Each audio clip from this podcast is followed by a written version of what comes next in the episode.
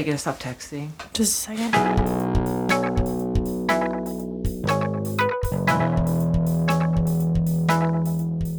Are you recording? Wait, guys, Ash's got to finish texting. He's got to finish scratching her face. I'm Kendra. This is Ashley. and welcome to Art Gab. It's gonna be May. Just do our song. I don't know what song it is. Okay. I have one announcement, you have one announcement, and then we're going to jump into our Christo hour. Christo and Jeanne-Claude hour. Yeah, we're doing things a little different this time around. So my announcement is that it's Willie Nelson's birth week. I thought that was going to be my announcement. No, yours is JTT. Oh, yeah. Okay. No, not Jonathan Taylor Thomas. Just same idea. Yeah, okay, so yeah, Willie Nelson's birthday week. So happy birthday, Willie. We love you. Yes. We love you. Oh. We love you. And it's braids. And your beautiful braids. Glorious. So what's your announcement, Ashley? It's gonna be May. That's it. It's not really an announcement, but it will be May. And happy May Day. Happy May Day. And there's a meme of Justin Timberlake's face, and it's hilarious. And it's making a joke just about... Just got done talking about it for like 10 minutes. It's a joke about the song, It's Gonna Be Me, but he says me like May, and so there's a meme made about it, and it's pretty funny. Take something funny and just destroy it. It's just so stupid, but hilarious at the same time, so you should check it out. That's my announcement. That's awesome. Yeah. Thank you, Ashley. Mm-hmm. Yeah. So let's do this. Yeah. Cool. So this week we are both talking about Christo and Jeanne-Claude because they're awesome. Yeah, you're gonna kind of do the background of them and talk about them, and I'll pipe in here and there, and then I'll kind of give two big. I'll just talk about two of their projects that I liked. Yeah. Kind of go from there. Cool. Sounds good. Sounds good. Christo and Jeanne-Claude were both born on June 13th, 1935. He was born into an industrialist family in Bulgaria. She was born into a military family stationed in Morocco. And if you look at pictures of them when they first met in their 20s, they're both really cute. Total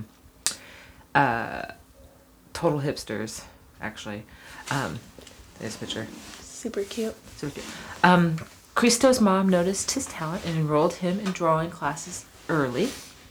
In 1956, Christo left Bulgaria, stayed for a year in Czech Republic and Austria, then Paris, France in 1958. Jeanne-Claude lived with her family in Tunisia, then moved to Paris in 1957. They met in October 1958 when Christo was commissioned to paint Jeanne-Claude's mother. He was initially attracted to her sister, Joyce. Jeanne-Claude was initially engaged to another man. And then, lo and behold, she became pregnant with Christo's child, married the other man, and then left after the honeymoon. So they kind of had a wild beginning to their relationship. And their son, Cyril, was born in 1960. Same year as Mom. Oh, yeah. You could say that. Sorry, Mom, if you didn't want us to say that. But she doesn't listen to us anyway. No, she said she's going to start listening. Oh. I know. Great. More reason to be self-conscious. So Christo, like, he went to school for art when he was really young, right? He learned how to draw. He was around architects, around sculptors, and around painters, and he didn't really know what he wanted to do. He kind of liked everything. That was a problem. He liked everything. Should we mention in his early life, it does mention somewhere that his dad worked in fabrics, so that will kind of play into his stuff later. Yeah. It's kind of cool how that keeps happening, right? Yeah, so as we keep talking, you'll kind of see that maybe his early influence of his dad's profession in fabrics kind of played a role in him and his art later on. Yeah, it's kind of like that artist that you shared in the last episode, the Louise Nevelson, right? And her dad was a carpenter, right? He worked in like scraps and like scrapyard or something like that. But yeah, I think that's a trend we'll see a lot of when we talk about artists, is that their parents might have had a real key role in like the material that they used from a young age. Like maybe their parents were worked in it or something. But yeah, it's kind of like you, like making wigs, right? Yeah, because we grew up around wigs. Yeah. So you kind of see that, I think. But yeah, so. So you didn't really, like, you wasn't really sure what to do. And then I think, you know, being around Jeanne-Claude, their love for one another, I think, was inspiring. And he just, he started wrapping these objects. And it was really quickly that they started to collaborate. And she was a big part of his process. The early work, they wrapped daily objects like books or shoes, trolleys, and paper or fabric, and then prop them in familiar surroundings to create an effect of estrangement, confusion, and defamiliarization. So one of the pieces that I like a lot is the motorcycle that he wrapped. It's really cool. Like, in an interview I heard with him, he was saying that he likes to wrap things because it hides the details and it highlights the overall shape. Kind of like that, right? It's like cutting to the chase. Like, we don't want all this poofy stuff. We just want to get down to the essence of the beauty of these bigger things, right? Right. Do you smell that? Someone's barbecuing outside. Smells like summer. Oh, so great. Yeah. So their first collaboration was in the Cologne Harbor in 1961. Jeanne-Claude and Christo stacked oil barrels and dockside packages, I guess. It was also their first temporary outdoor environmental artwork. And then in 1961, or 60, okay, so 61 and 62 that took them time to kind of put this piece into motion. They closed off a narrow street in Paris with a wall of 89 oil barrels. The art barricade was a protest against the Berlin Wall, which was built in August of 1961. So there is a political aspect. I mean, yeah, part of the reason we chose them is because there's just aesthetically really beautiful wrapping of things, right? And these beautiful installation or environmental works of art, but they're also political commentary too, right? I mean, they're protesting the Berlin Wall. Yeah, I mean, in a lot of interviews, they have both said, like, there's not any deeper meaning behind their art. It's just art for art's sake. But at the same time, like, the places they pick and the things they choose to cover does have some political backing behind it, whether they meant to or not. It's still there in the eye of the beholder, even though they would probably not ever admit to having any kind of thing behind it. Yeah, and I got that off their website. So they know that they're being political. They know that they're protesting. Yeah. They know they are, but then they'll say that's just art. They're artists first. Yeah, right? Yeah. They're not politicians. If they really wanted to make a political statement, maybe they would become politicians, right? Right. So aesthetics and the visual language first. Sweet. So we should say Christopher does a lot for us, but we should say who he is first, like if he wants to introduce himself. Yeah. I'm Christopher. The man behind the curtain. the plumber hooks the wires together. Gets the poop. Enters the drains. Oh, man. There goes our one listener. Nope. Done. I hate plumbers. Christopher's in charge of all the sound, So if you don't like the sound, you can blame him. And email us at artgab@stumptimecreative.com. Jazz hands. I got to make a point here that although Jeanne-Claude and Christo worked as creative equals on all their projects, only Christo's name appeared on the finished products. This was a conscious decision on both Jeanne-Claude and Christo's part because of the prejudices against female artists in the art world. Jeanne-Claude said, "Do you want it? Do you have a Jeanne-Claude voice?" I don't know. No. I don't even know what I was trying to do there, but it's like a gremlin. Okay, so she said, the decision to use only the name Christo was made deliberately when we were young because it was difficult for one artist to be established and we wanted to put all the chances on our side. So therefore, Jeanne-Claude took on the role as Christo's manager in order to advance their success. The pair did not reveal Jeanne-Claude as the second half of the creative process until 1994. So, this is kind of smart. Was it you, Ashley, who was telling me that they also flew separately? Because if one of them got in a plane crash, the other person would be able to fulfill their projects? No, I don't know. Did you say that to me? Maybe you dreamt it. Maybe I dreamt it. No, I think that they're really, like, practical people, right? So they, even though it was kind of like... Well, I read another thing, too, like, they just wanted one name on it, too, because they were trying to just... They didn't want to confuse people. Easier to remember one name. Yeah. Well, and then, this is a sidebar note, but she... There's, like, something written about her, if he was a dentist, I would be a dentist kind of thing. So she just kind of really wanted to be where he was at and do what he wanted to do. Yeah. And, they were a team for sure. Yeah. Side note.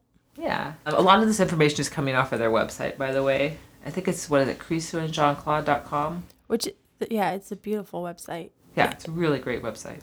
If you could pretty much see all their work, all their works in progress, all their, like, drawings, all things. So they didn't take any outside funding for these large projects that they started doing. They raised all their money through sale of preparatory drawings, collages, memorabilia, books, and small wrapped projects, right? So I think that's a kind of nice thing to point out. We'll probably mention it again in a minute, but they never did commission work ever. He was really against that. Yeah. He's like, I will never do commission work because it changes things and it's not me and I wouldn't feel like it was me. Yeah, the goal kind of changes, right? Yeah. But I saw this documentary called How to Draw a Bunny. It's about artist Ray Johnson. Have you heard of him? It sounds familiar, but no. Yeah, maybe. So he was a... Christopher, you could chime in if you want. He was an artist, 50s and 60s, 70s, 80s. He's kind of one of those guys that knew everybody. But he was kind of known for his mail art projects. And so he would mail artwork to people and then ask for mail art back. And so he's kind of a trickster. He's the guy that... a collector asked him for a piece of artwork and was like, "Hey, can I get a discount? Can I get 25% discount?" And Ray Johnson was like, "Yeah, sure." And he cut out a quarter of the piece and then sent him 3/4 of the drawing. Nice. Kind of awesome. So he's a trickster, and he's like, okay, so this Christo, I really like his work. So he wrote a letter to Christo and said, "Hey, can I have one of your wrapped pieces?" And Christo sent him a box back, wrapped in brown paper. And apparently Ray Johnson opened up the box. And inside there was a letter from Christo saying, "Sure, Ray, I'd love to trade with you. Or I'd love to sell you a piece. But you just destroyed the piece. Here's a photo as a memorabilia of the piece." So he's kind of funny, right? Like, yeah. He clearly had, like, a sense of humor and interested in the art world, interested in, like, pushing the boundaries. I mean, the first piece that they did, that barrel piece in the street, they didn't get permission. Mm-hmm. They just did it. And Jeanne-Claude was the one that talked to the police. She was like, "Can we just have this for a few hours?" She was, like, apparently very charismatic, very easy to talk to kind of person. Whereas I get this feeling from interviews that I've seen with Christo that he's kind of fiery and, like, passionate but not necessarily the most easy person to work with, you know? Mm-hmm. She was the person that kind of... They were a good team. They were a good team. Yeah. Yeah. The piece that I was just going to talk about a few pieces, but... Can I just jump in before you go to that? I thought it's interesting what you said about the... how they funded these projects, because it's kind of like not a not the typical art world way to fund something. It's like you go and you find somebody who's going to back you.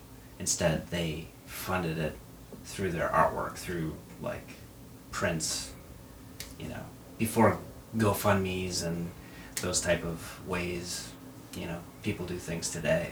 Yeah. They were doing like these alternative, like, you know, fundraising efforts to do these massive projects.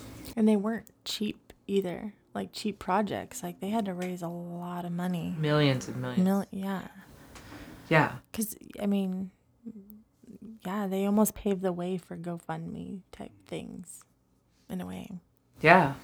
And I think that interview I saw with Christo, he said something to the extent of, I had learned early on that I wouldn't get the support for my artwork, from the art world. And so, you know, he's like, screw you guys, I'm going to pay for it myself because I know it's important to do. And he found a way to do it. Mm-hmm. Yeah. Yep. Yeah. So I counted on their website like at least 33 large-scale projects, almost architectural in scale, right? And so I just picked out a few that I wanted to kind of talk about because they had different interesting aspects. But I think mine are later. Do you want to talk about the ones that you wanted to talk about so it stays kind of chronological? Yeah, so I have two that I wanted to talk about. One is like older, but then one is really present. So I could always say mine. Yeah, you could go to yours, and then I could come back to mine or something. We should end on yours, the new one, because it's really sweet. Yeah. Okay. So the one I was going to talk about is called the Valley Curtain. It was on August 10th, 1972 in Colorado between Grand Junction and Glenwood Springs in the Grand Hogback Mountain Range. At 11 a.m., a group of 35 construction workers and 64 temporary helpers, art school and college students, and itinerant... I don't know that word. Show me. I'm going to feel like a dork once. Okay.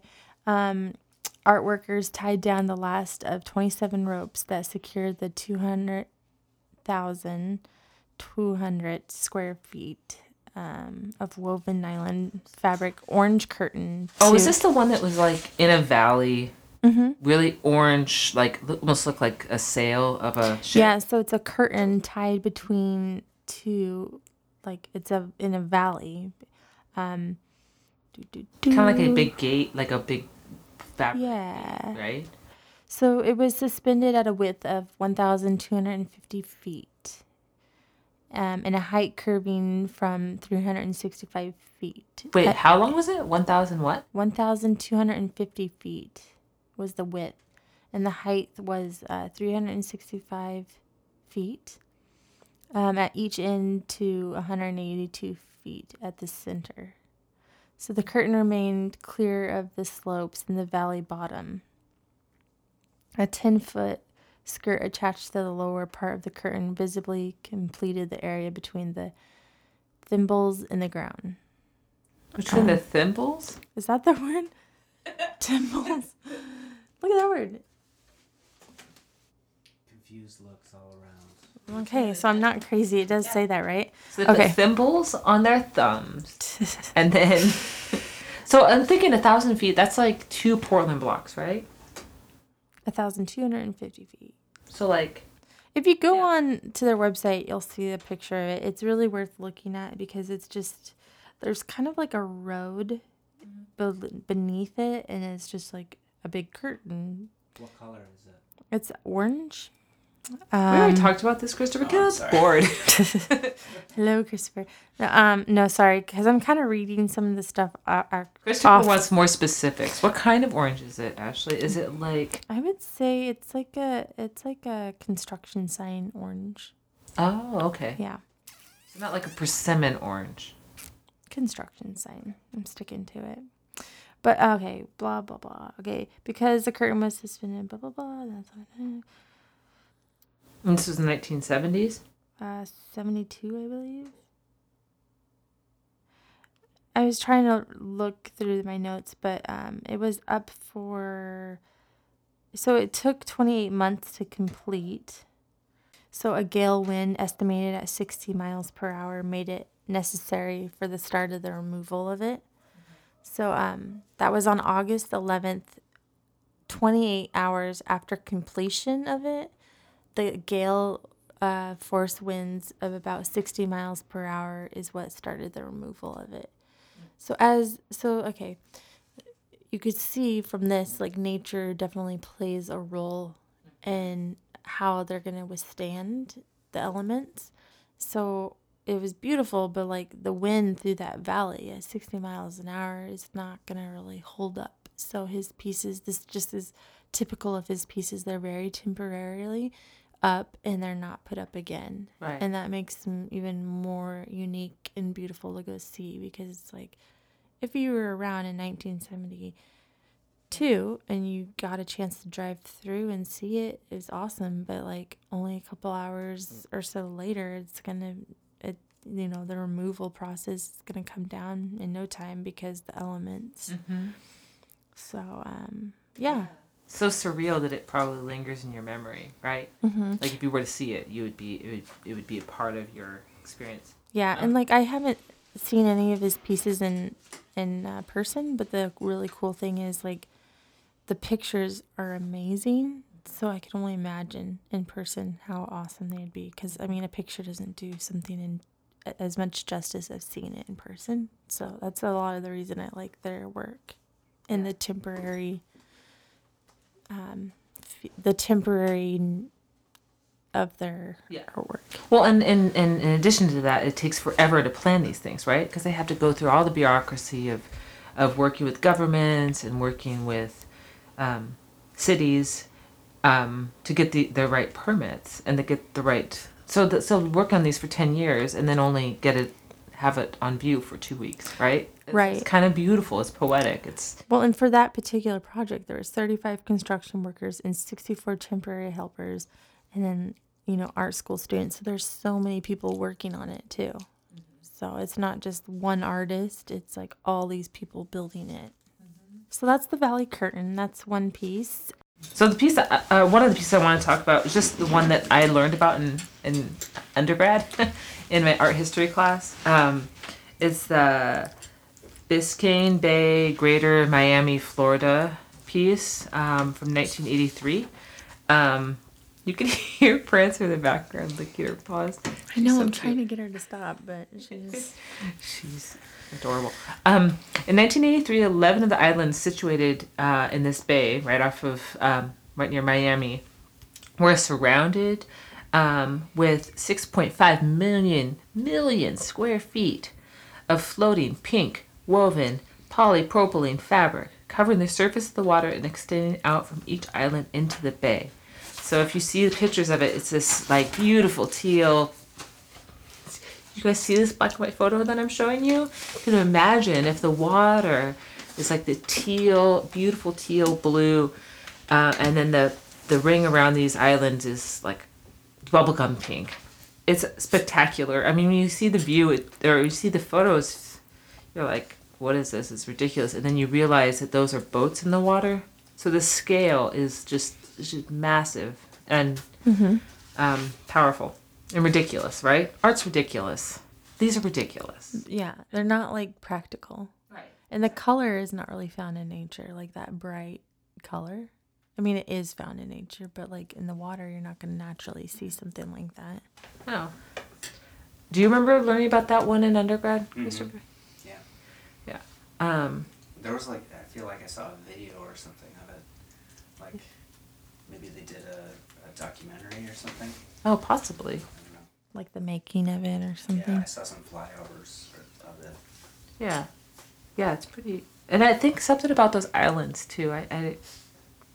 Okay, you guys, if anybody out there is listening to our podcast, they want to tell us more about this, then you guys should email us. Because I think that there's something to do with those islands, too. Like, or if anyone's seen it in person, it would be really cool. Yeah, that'd be really cool. The other piece I wanted to talk about, or one of the other pieces, was the umbrella piece. So in 1991, there's this project called the Umbrellas Joint Project for Japan and USA. It was conceptualized in 1984, but not carried out until 1991. It's composed of hundreds of 6-foot-tall, approximately 500-pound umbrellas installed on the coasts of California and Japan. It was described as a peaceful work about interconnection. So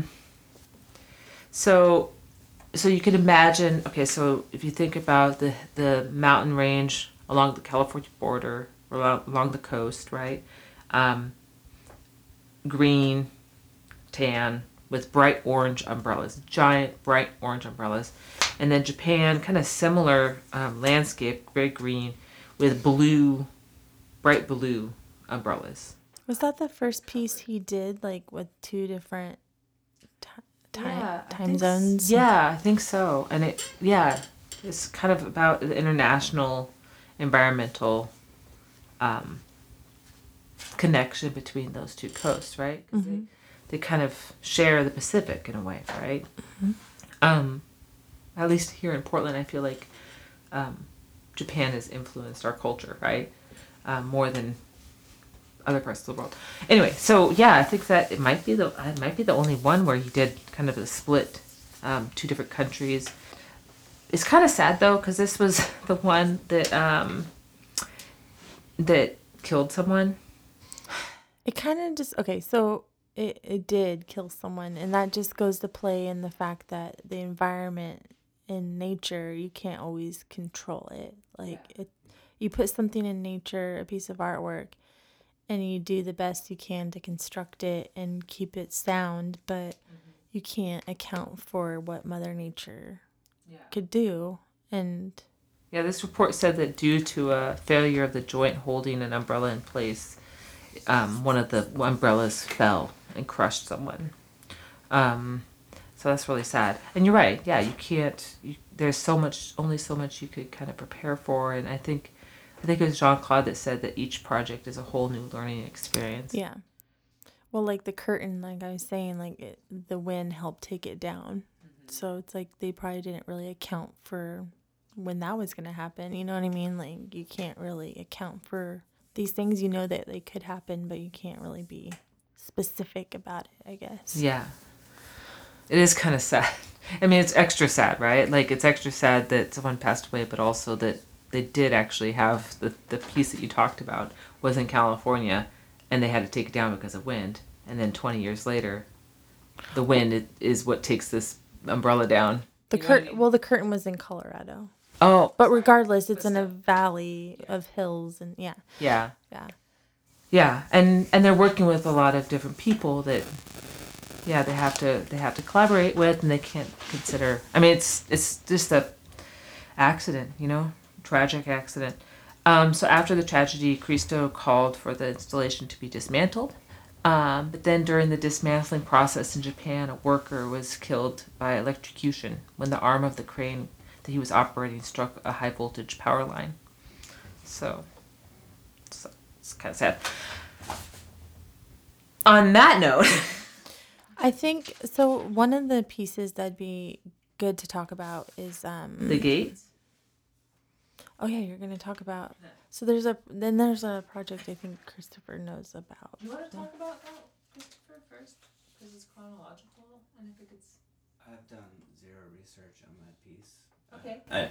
I just say. Well, you kind of know the gist of it. If you know more about it. Well, how about I start and then you correct me when I say something wrong. So I don't even write anything down. I'll be your studio audience. Yeah.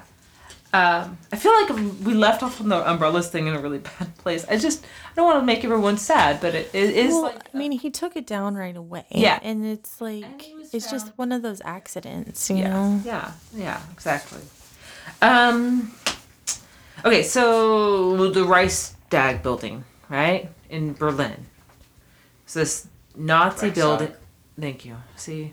The Nazis built it, right? Or used the building. I think so. I think it was like a famous political building for them, and it's the Parliament building, right? Yeah. And then the Nazis used it, so there's all these associations with this building. It was loaded building. I think you said it was this installation was put up around the time when the wall was still up, too. Yeah. So there's East and West Germany.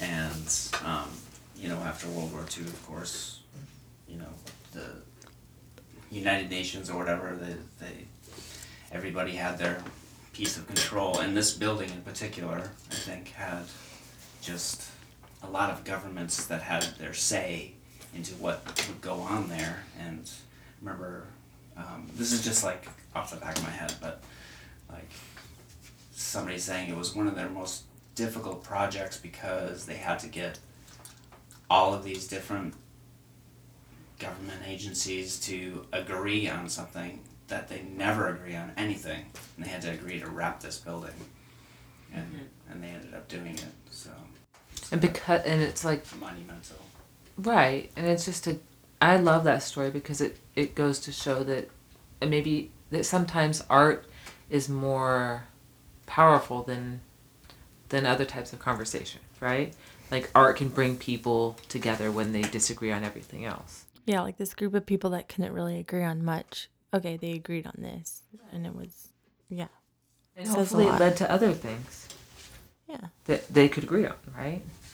Yeah. So that's a piece. It's an interesting piece that you can see on their website again. It's just like it almost looks like one piece of fabric just covered this whole building. It's really unique. I don't know. It's interesting to look at. Mm-hmm. Off the top of my head, I don't know a ton about it, but I think that says a lot just politically, that they were able to agree on it during a time of like not a lot of agreement. So. Yeah. And not to downplay the beauty of it, and that they planned out all of the drapery and how it fit around the building and it, all their pieces are really beautiful and aesthetic. But there's also this, like you guys were saying before, I think, this heavy political tie in as well. Mm-hmm. Do you want to talk about the Gates, Ashley? The Gates, I definitely think you should talk about, and then I'll end it on the other project. But you kind of have like a personal story behind the Gates, right? Okay. Yeah. So yeah, you should definitely talk about it. Okay. In 2005, work began on the installation of the couple's most protracted project, The Gates, in Central Park in New York City. The title is The Gates, Central Park, New York City, 1979 to 2005. In reference to the time that passed from their initial proposal until they were able to go ahead with it. Only with the permission of the New York Mayor, Michael Bloomberg. After the project was completed, Bloomberg released the following statement about the Gates. It basically is one of the most exciting public art projects ever put on anywhere in the world. And it would never have happened without Jeanne-Claude.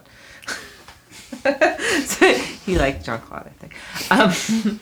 So the Gates. Okay, so the Gates was open to the public from the 12th of February to the 27th, 2005. A total of 7,503 gates made of saffron-colored fabric were placed on paths in Central Park. They were 5 meters high, so like 15 feet tall. It had a combined length of 37 kilometers. Quick, Ashley, 37 kilometers. What is that? I have no idea. 26 miles. What does your little paper say? It's 26 miles. Bloomberg, a fan of Christo and Jeanne-Claude, presented them with the Doris C. Friedman Award for Public Art. Jeanne-Claude sweet talked him. Yeah, that's true. He even gave them an award for this piece. They loved. So Jeanne-Claude and Christo often expressed satisfaction that their concept for their hometown of over 30 years was finally realized. I'm clearly reading this. But basically, these beautiful kind of flags kind of flew above these gates throughout the Central Park. And kind of from an aerial view and a lot of the photos you see, they look kind of like serpents kind of going through the park. It cost them $21 million, which was raised entirely by Christo and Jeanne-Claude selling studies, drawings, collages, and works from the 1950s and 1960s. So like that motorcycle, right? They did not accept any sponsorship, nor did the city of New York have to provide any money for the project. Christo and Jeanne-Claude donated all the money raised from the sale of souvenirs such as postcards, t-shirts, and posters to this environmental group called Nurture New York's Nature Incorporated. So while the engineering, manufacturing, and setup took over a year, about 750 paid employees erected the project in 5 days and then deployed the fabric of all the gates in about half an hour. Around 600 more gatekeepers distributed 1 million free fabric samples to visitors. The uniformed gatekeepers provided information to visitors about the project and were responsible for unrolling the gates that had rolled over the crossbars in the high wind. More coworkers, like I was there working. So more workers uninstalled the project in 1 week, leaving almost no trace and shipping all the materials for recycling. I think you'd ask me, like, what do they do with all the fabric? They totally recycle it and reuse it. Isn't that cool? Mm-hmm. So yeah, there's a lot of people involved with this. Well, I was kind of almost wondering, like, people. The curtain, in the Valley Curtain, mm-hmm. is almost the same color as those, as the ones in New York. So I was like, did they just reuse the fabric? Like, maybe. That's what I was thinking, but I don't know. Yeah, but this was saffron, not orange. Huh. Totally different. Oh. I need to compare the two pictures next week. Pumpkin orange. So construction sign orange. Totally different. Actually, that's a good point. Like, why color, right? Like we were trying to figure that out the other day, right? Like does a color symbolize something? And I think that but he claims that they claim it doesn't mean anything. Yeah, but remember how we were talking about it? Like the early works, they were all white or brown, like wrapped objects. And then we declared that the colors were because of the contrast and how more beautiful. Was it me and you, or was it? Yeah, we declared it for them. Oh, okay. Yeah, we wrote the artist statement for them. They don't know it, but we decided. Pink against the blue on the islands. What'd you say? Good job, guys. Yeah, thanks. That's what we do.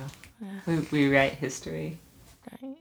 Watch, we go on their website and they change their whole artist statement. It's all about the contrast. Thanks to Kendra and Ashley. So my personal connection. Christopher and I have been dating for about 2 years at the time. And I can't remember why, but we went to New York. Do you remember why? I don't remember why we went to New York. But we decided to go for a visit, and we stayed with Christopher's dad, his childhood girlfriend, Yvonne. She had an apartment there. We slept on her couch. She lived on this, I think, the 6th floor of an apartment in the Upper West Side, very close to Central Park. The entire place was painted pink. She was eccentric and cheerful and excited to tell us all about New York. That was also the first and only time I've ever eaten souffle.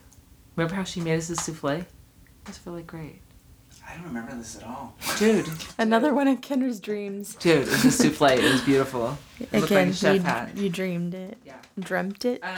Anyway, you guys, we just happened to be there when the gates were up. What? They were only up for 2 weeks, and we happened to get there, and we're like, what are those awesome gates? Those are awesome. Maybe that's why you went to New York. We didn't go there because of them. Right? That's what I'm thinking. Guys, I don't think so. Okay. All I know is I was extremely surprised when I got to Central Park and I saw those gates. So I don't think that we went there to see them.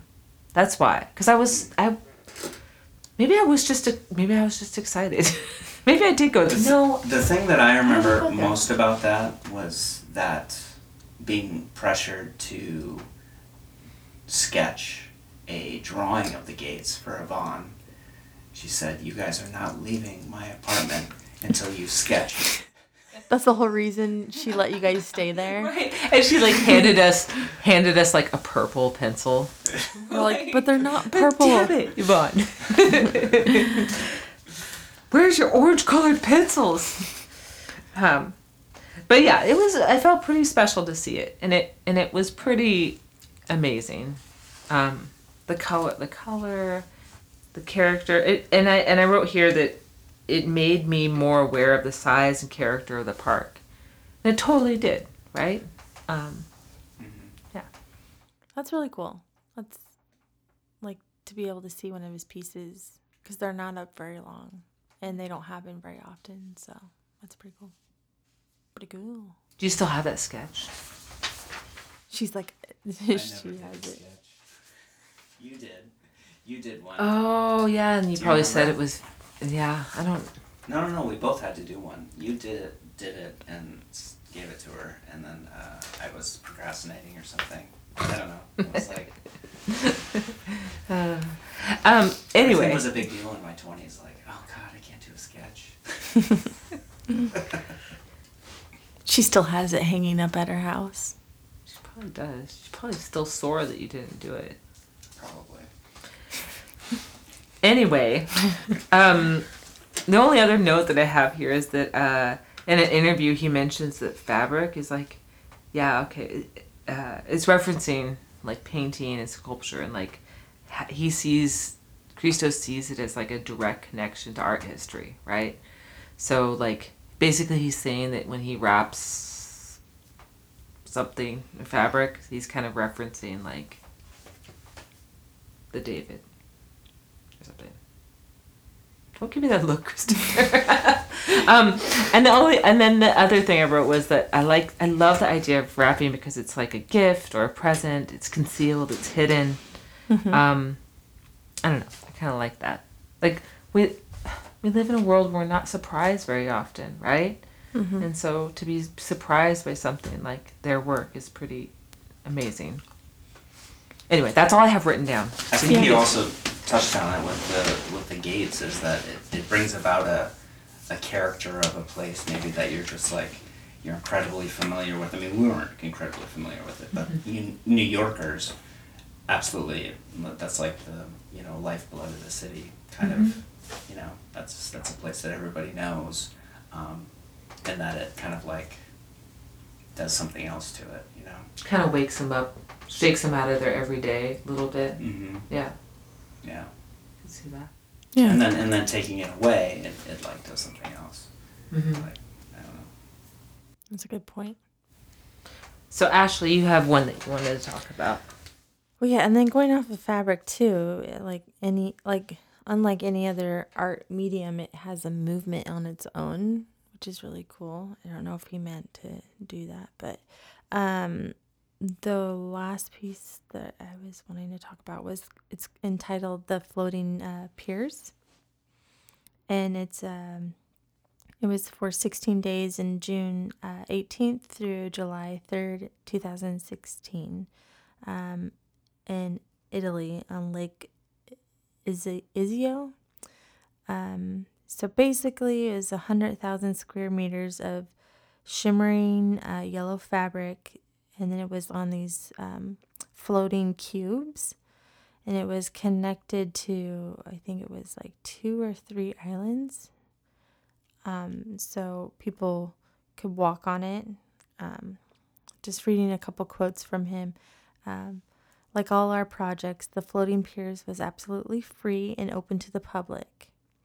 There were no tickets, no openings, no reservations, and no owners. The Floating Piers were an extension of the street and belonged to everyone.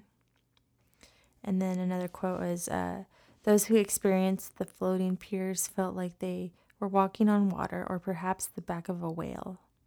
The light and water transformed the bright yellow fabric to shades of red and gold throughout the 16 days. So another reason I picked this project is it was the first installation done without Jeanne-Claude. She had passed away, and so this was like the first one done after her passing. I really love it. Again, bright fabric, interactive. You could walk on it. It must have been cool to kind of walk from island to island in this small little little lake in Italy. And so again, just his signature things: bright fabric, water, and kind of, it was a nice interaction piece. Mm-hmm. That seems like it was definitely reacting to those specific place, right? Like you would have to know of those islands and be like, oh, I really This is like just for this. Yeah, it worked in with the environment, and the aerial shots are really beautiful. Tons of people walked across it in the short amount of time it was up, and yeah. Was this started when Jeanne-Claude was still alive? Like, did they work together? Kind of like the Gates you were saying was started in... Took the 79, yeah. 79, and then 2005. Yeah, that's a good point. So here it says it was first conceived by the couple in 1970. Mm. So this was not put up till 2014, and that's like typical a lot of their projects. Mm-hmm. They were drawn out. Sometimes they don't have a place in mind. Sometimes they do have a place in mind. Sometimes to get the okay from the place, to get the money raised, it takes a long time. So yeah, it was. This idea was first conceived in 1970. Yeah. So I just picked that piece because it's really beautiful. It's really interactive, and it's one of his most recent pieces. I think there's another piece of like barrels. That's more recent, but yeah. So that seems really, that's really neat with the fabric changing colors too, and the different times of day. It sounds like it's like he's evolving, and they're more. Reacting to the environment, like we were talking, like reacting to the environment more so than his earlier land-based works, right? So it's like they're getting even more involved and more reactive and interactive with the landscape and with the people that are enjoying it, right? Mm-hmm. And I love that, like what you said about the whales.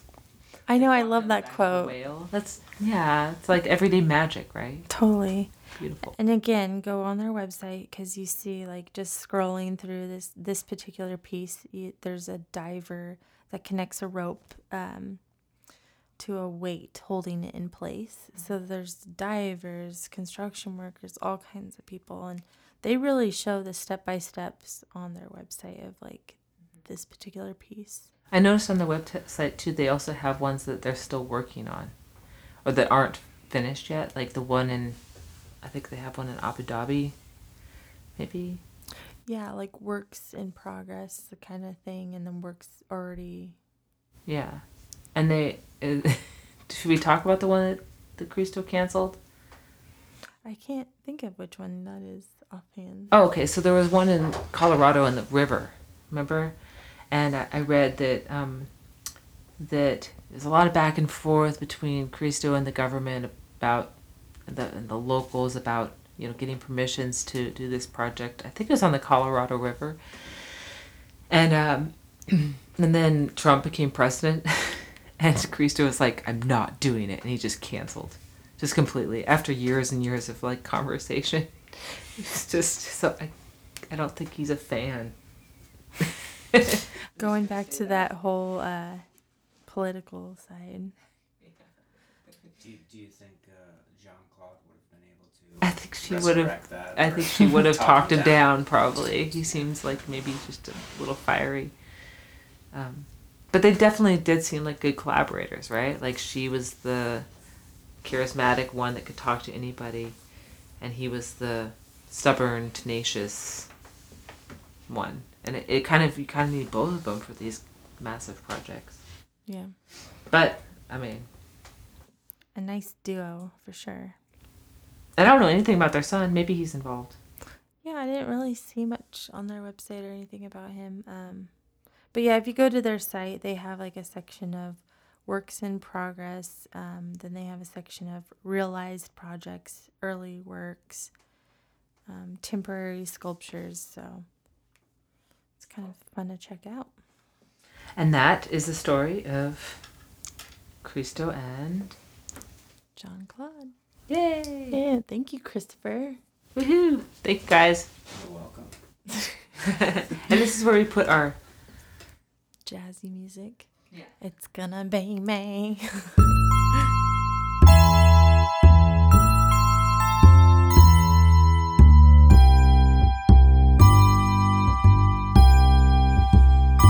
Are you gonna do your tagline?